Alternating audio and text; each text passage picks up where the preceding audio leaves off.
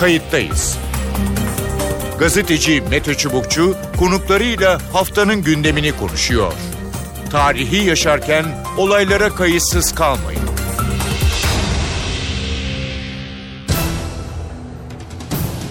İyi günler bir kayıttayız programıyla daha karşınızdayız. Tarihe ışık tutmak ve olan biteni anlamak için önümüzdeki yarım saat sizlerle birlikte olacağız. Ben Mete Çubukçu. Bugünkü gündemimiz çözüm süreci. Artık yeni bir kavşağa girildi. Hükümetle HDP arasındaki görüşmeler yeniden başladı. Trafik hızlı. HDP heyeti geçtiğimiz hafta Abdullah Öcalan'la İmralı'da görüştü. Mesajlarını kamuoyuyla paylaştı. Öcalan tarafların süreci doğru ciddi ve kararlı yürütmesi halinde 4-5 ay içinde demokratik çözümün sağlanabileceğini vurguladı. Tabii ki bu süre kısa, muhtemelen verilen mesaj farklı ama bu söylendi. İçinde demokratik çözümün sağlanabileceği bir çözüm öngörülüyor. Bununla birlikte kararlılığın gösterilmemesi durumunda var olan koşulların daha kötüye gideceği de belirtildi. Uzun açıklamasında yer yer öz eleştiri de yer aldı. Bu arada trafik yoğun. İlk etapta talepler belli. HDP heyetinin genişlemesi ki Hatip Dice'nin katılımıyla gerçekleşti. Üçüncü göz olarak nitelenen izleme kurulunun oluşturulması, yol haritasının en azından HDP'ye tam olarak aktarılması gibi istekler var. Seçim takvimi yaklaştıkça atılacak adımların kısıtlanabileceği bu nedenle hükümetin elini çabuk tutması gerektiği de söyleniyor. İşte tüm bunları hem hükümet tarafından hem de HDP ve özellikle İmralı heyetinin bir üyesinden dinleyeceğiz. Kayıttayız'ın konuğu Naci Bostancı. AK Parti Grup Başkan e, Vekili. Naci Bey hoş geldiniz programımıza. Teşekkür ediyorum. İyi yayınlar diliyorum. Teşekkürler.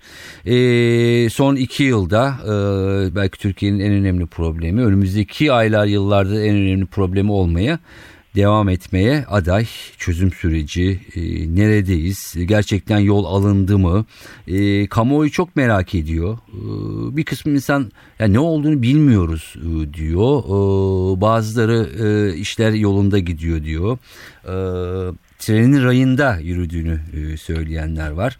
E, farklı mesajlar, farklı kesimler belki kafa e, karıştırıyor da olabilir. Size soralım. İşler yolunda gidiyor mu çözüm sürecinde? Nerede Türkiye ve süreç? E, tabii ki bir mecrada ilerliyoruz. Hı hı. Bu meseleyi çözme kararlılığı ve iradesi mevcut. Hı hı. Siyaset böylesine önemli bir işi uhdesine almış vaziyette elbette buradan son derece olumlu ve barışçı bir netice çıkacak. Hı hı.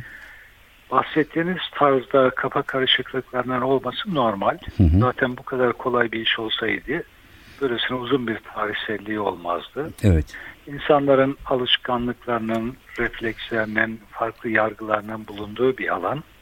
Kimlik meselesi zaten öyledir malum. Hı hı. Canetti'nin bir sözü var. E, kimliğe ilişkin fikir sahibi olmak canlı bir insanı elbisesinden tutarak anlamaya çalışmaya benzer diyor. Evet.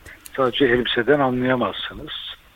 Ee, hem kişisel kimlik hem kolektif kimlik çok spekülatif bir alandır. Evet. Dolayısıyla çok yüklü bir tarihimiz var öncelikle. Ee, bir diğeri çözüm sürecinin ne olduğunu anlayabilmek için şu bağlamı görmek lazım. Hı hı. Biz nasıl bir toplum ve devlet inşa ediyoruz. Bu sürekli güncellenen bir şeydir. Yani oldu bitti toplumda tamam devlette tamam diyemeyiz. Devlet derken kastım devletin politikalarını tayin eden iktidar ilişkileri nereye yaslanıyor? Hı hı. Vesayetçi bir yapıda elitler karar verir. Demokratik bir yapıda ise halk karar verir. Evet. Şimdi halk dediğimizde de gönlümüzden geçen insanlar değildir. Kafamızda tasavvuri bir halk olabilir. Ama bir de gerçek halk var. Yaşayan insanlar Türkiye'ye dolaştığınızda farklı vilayetlerde hı hı. farklı telaffuzlar içinde olan meselelere farklı bakan insanlar, kimlikleri, mezhepleri farklı olan insanlar. Bu da çok normal. Peki biz halka yaslanacaksak o zaman bu insanlara esas alacağız. Bunlar ne diyor, nasıl bakıyor? Bunlar diyoruz ya birinci sınıf vatandaşlık meselesidir bu aynı zamanda. Evet. Öyleyse birinci sınıf vatandaş olarak iktidar ilişkilerine dahil olacaklar herkesin o arkasında olduğu ve heyecanla söylediği demokratikleşme, özgürleşme meselesi böyle bir şey. Evet. Ama insanların kafaları biraz karışıktır bu konulara ilişkin. Bir örnek vermek gerekirse Amerika'da hem ırkçılık vardır bilirsiniz hem de ırkçılığa karşı mücadele vardır. e, insanlara soruyorlar. Herkes eşit mi yeryüzünde? %97'si evet diyor. 45. soruda daha sonraki bir soruda zencilerle beyazlar eşit mi diye soruyorlar. Buna da %47'si evet diyor. Bütün insanlar eşit ama zencilerle beyazlar değil. Refleksler falan derken böyle bir arka planı kastediyorum. Şimdi e, hükümet, AK Parti hükümeti demokratikleşme projesine sahip olan bir siyasi irade olarak Hı hı. iktidar ilişkileri halkın olsun diye bir hamle yaptığı, kendisine misyon olarak bunu benimsediğine göre çözüm süreci de kaçınılmaz olarak bu bağlamın içinde yer alıyor. Evet. Geçmişte de 2009'da e, böyle bir işe teşebbüs edilmişti. E, 2012'de ise başladığında e, daha iyi bir çizgide ilerledik. Habur sürecini biliyorsunuz. Evet. Orada hakim kalmıştı. Şimdi 2012 ile birlikte öncelikle çözüm sürecinin adeta olmazsa olmazı diyebileceğimiz silahların sustuğu, insanların kışkırtıcı duygulardan, kandan azade kaldığı, Hı hı. daha sakin ve makul düşünme imkanı buldukları, böyle bir politik ve sosyal zeminde meselelerin daha rahat konuşabildiği bir iklim teşekkül etti. Zaten bu iklimi kurmaksızın bu meseleleri konuşmak çok kolay olmaz. Peki. İkinci aşama PKK'lılar gidecekti. Ha, evet. Gitmediler. Gitmediler. Bir kısmı gitti ama çoğunluğu içeride kaldı. Gidecek gibi görünüyorlar mı? Ne dersiniz? Gidecek gibi görünüyorlar Şöyle. mı? Yani sonuçta bu çözüm sürecinin neticesi silahların bırakılması ve e, suç işlememiş olan insanların topluma kazandırılması esaslı bir yaklaşımı e, benimsediği için e, gidip gitmemesinden ziyade bundan sonra silahlara ilişkin herhangi bir riskin olmadığı, insanların bir örgütsel faaliyet içinde Hı hı. bulunmadığı, böyle bir iddiayla hayaletlerini sahada gezdirmedikleri bir ortam inşa etmektir. Bu eğer çözüm süreci içerisinde tahakkuk ettirilecekse mesele yok. Peki Zaten Naci Bey şunu sorabilir miyim hemen? bu istikamette. Bu, Buyurun. bu bağlamda.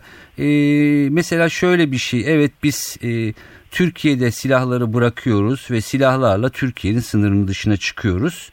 Ee, ama silahlar onların elinde ama Türkiye'de değiller. Türkiye'nin sınırları dışında böyle bir şey e, Şimdi kap- olasılıklar ne- üzerine konuşmak. Tabii siz bunu sorarken Orta Doğu'daki Evet. karışık şartları, işte Kobani'de, Suriye'de ve Irak'ta yaşanan olaylar, buradaki e, Kürt etnik kökenden gelen insanlarla PKK arasındaki kimi zaman çatışma, kimi zaman dayanışma Hı hı. hallerine atıp yaparak söylüyorsunuz. Şimdi bu müzakereleri ben yürütmüyorum. Bunları konuşan, görüşen başkaları var. Muhtemelen bunlar gündeme geliyordur. Şöyle bir şey, e, biz görüyoruz ki yakın çevremizdeki gelişmeler Türkiye'de bir takım neticeler doğuruyor. Bunun Hı hı. nedeni de sosyokültürel devamlılık. Sınırlar var ama o sınırlar insanların kimliklerine ilişkin, inançlarına ilişkin bir sınır değil. O devamlılık, aile bağları vesaire böyle bir sonuç doğuruyor. Evet. Türkiye'deki gelişmeler orada sonuç doğuruyor. O sınırların nasıl çizildiğini biliyoruz. Hı hı.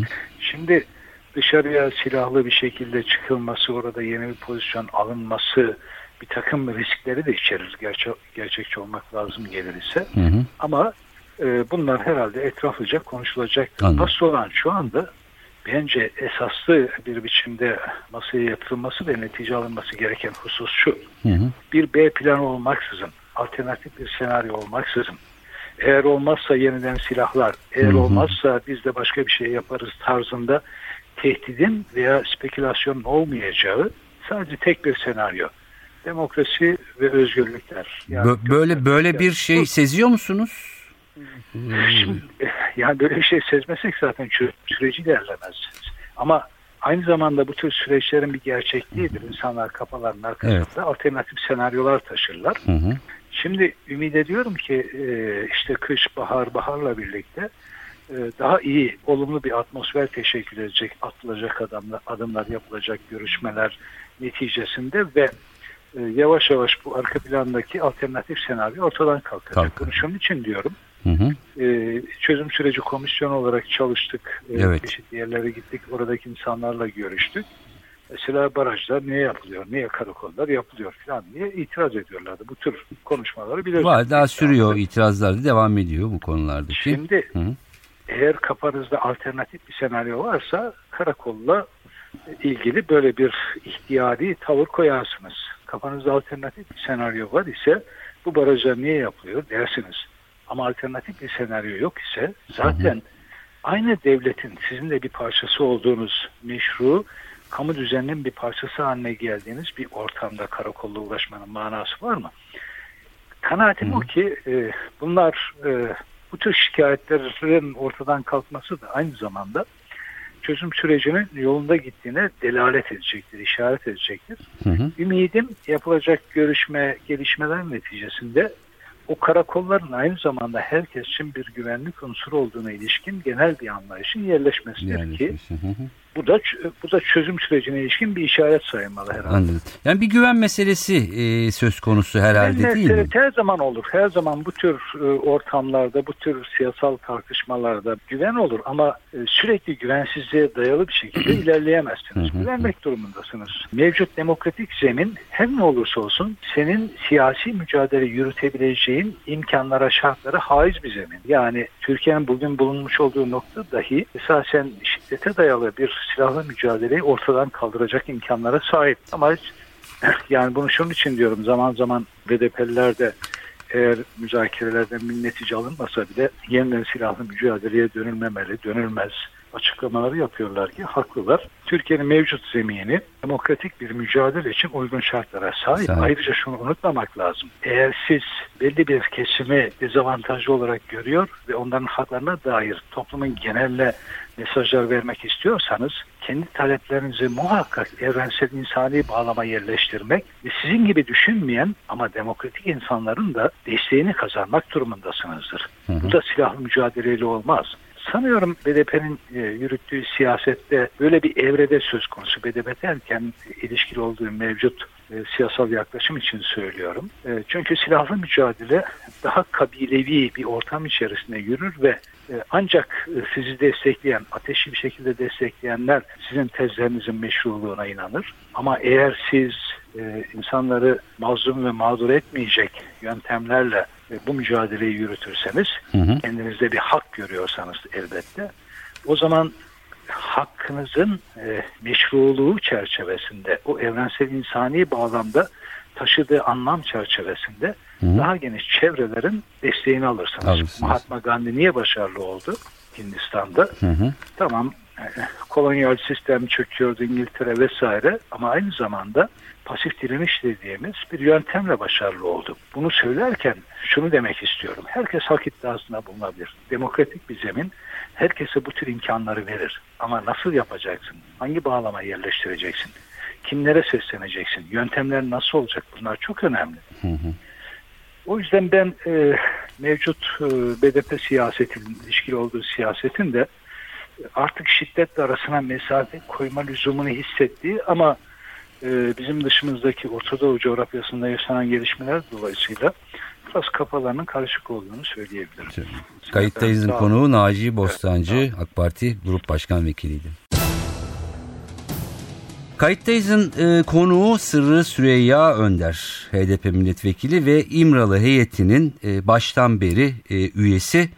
Sırrı Süreyya Önder hoş geldiniz programımıza. Hoş bulduk. İyi yayınlar diliyorum. Teşekkür ediyorum. E, sayınız bir arttı. E, ikinci kişiye henüz e, onay gelmedi e, diyelim. Son İmralı ziyaretinde.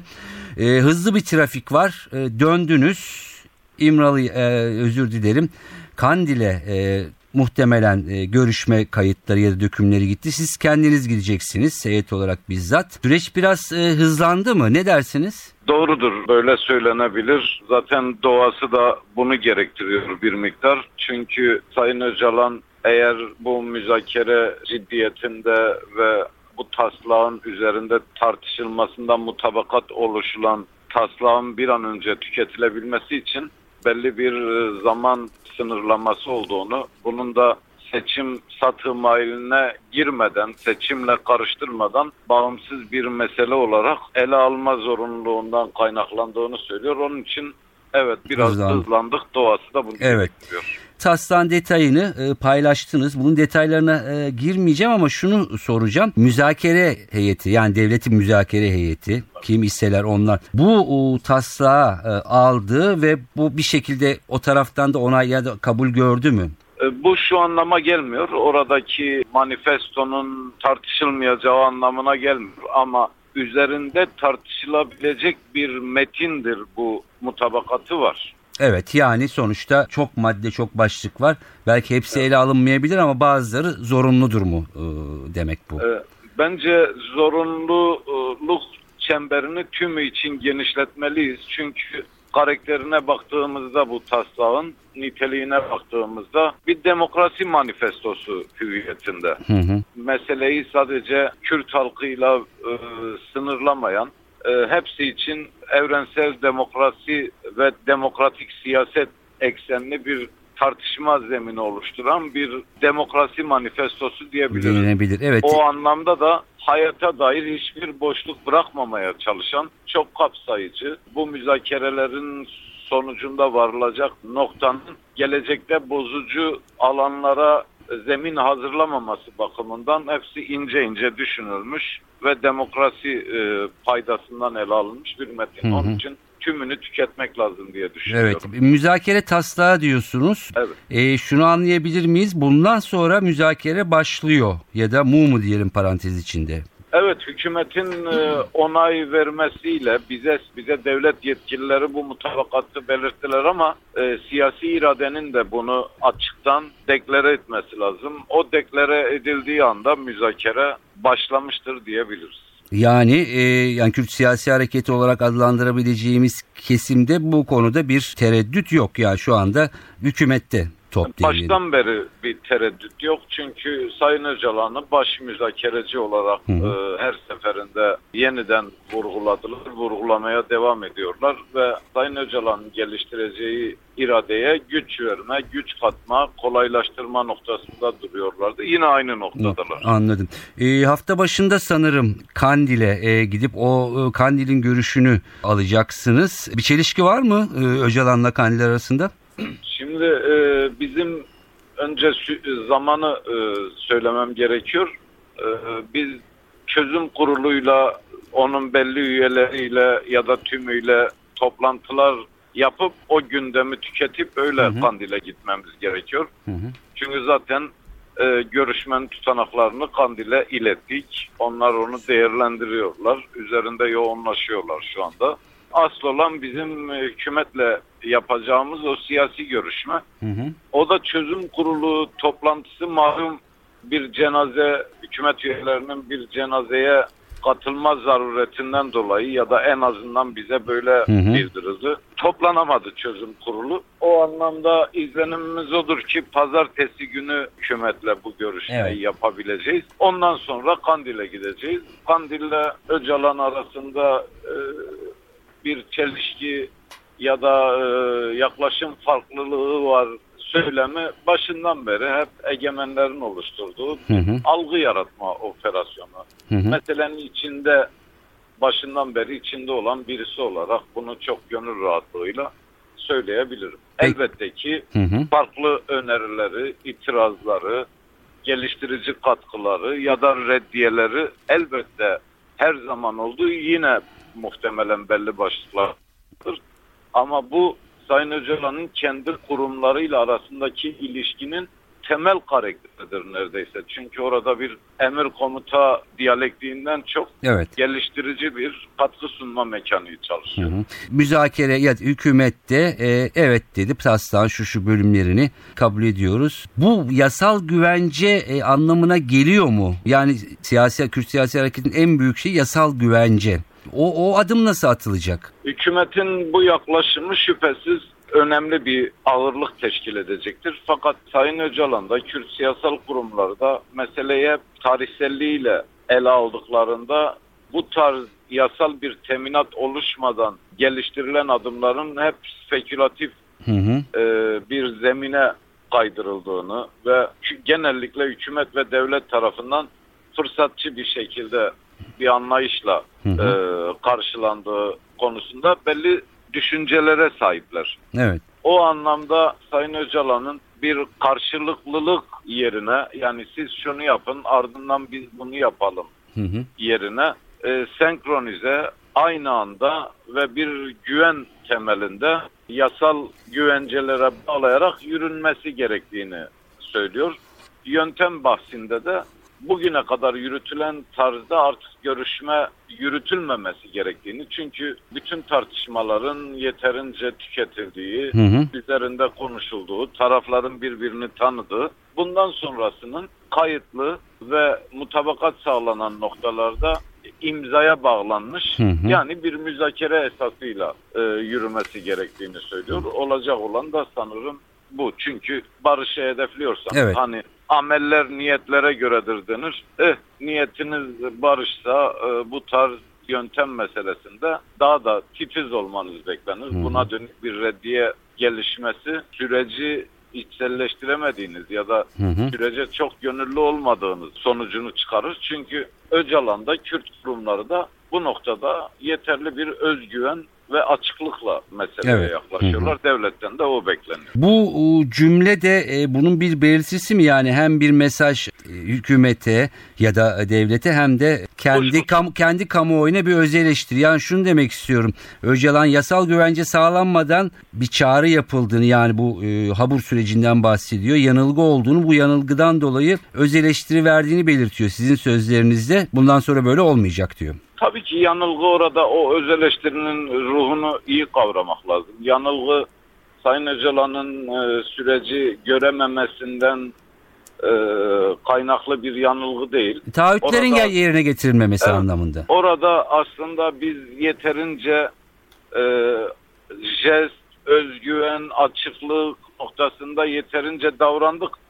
E, fakat devlet ve hükümet kanadı bunun arkasını getirecek adımlar konusunda çok tereddütlü, yer yer tekzip edecek konuşulanları tekzip edecek noktada durdular Hı hı. biraz hükümetin e, tüm bu süreci yatsıyan söylemlerine bir tepkidir o Hı hı. öz eleştiri ve bir boyutu da hükümeti ve devleti de böyle bir öz eleştirel yaklaşıma davet ederek bunu söylüyor. Yani tek başına bu bir e, Öcalan yanılgısı Anladım. gibi okunmamalı. Hı hı. Kastı da bu değil, niyeti de bu değil. Yok bu ya bu cümlenin altını çizmek lazım mı onu soruyorum. Ee, Önemli midir yani? Önemlidir tabii ki. Önemlidir. Ee, Yani Sayın Öcalan bu anlamda sözlerini e, kuyumcu terazisinde tabiri caizse tartıyor. Yani Hı hı hı. hiçbir zaman e, bir karşılığı olmayan ya da bir anlam bütünlüğüne tekabül etmeyen bir cümle kurmadı, kurmuyor da. Peki. Ee, süreç doğru ve ciddi yürütülürse 4-5 ay e, içinde demokratik çözüm e, getirilir.